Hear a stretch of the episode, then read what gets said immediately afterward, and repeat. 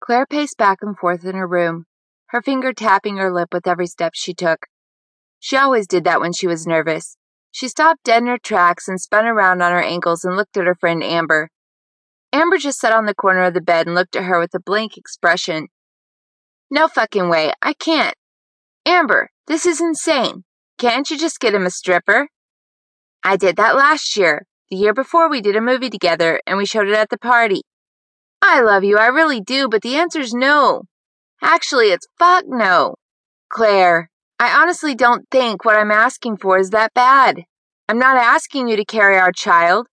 No, I didn't think so. Look, it's going to happen one day. Might as well happen now, you know. This is asking way too much from me. Oh, really? What about that time you went on that blind date and you had me go with you and I agreed?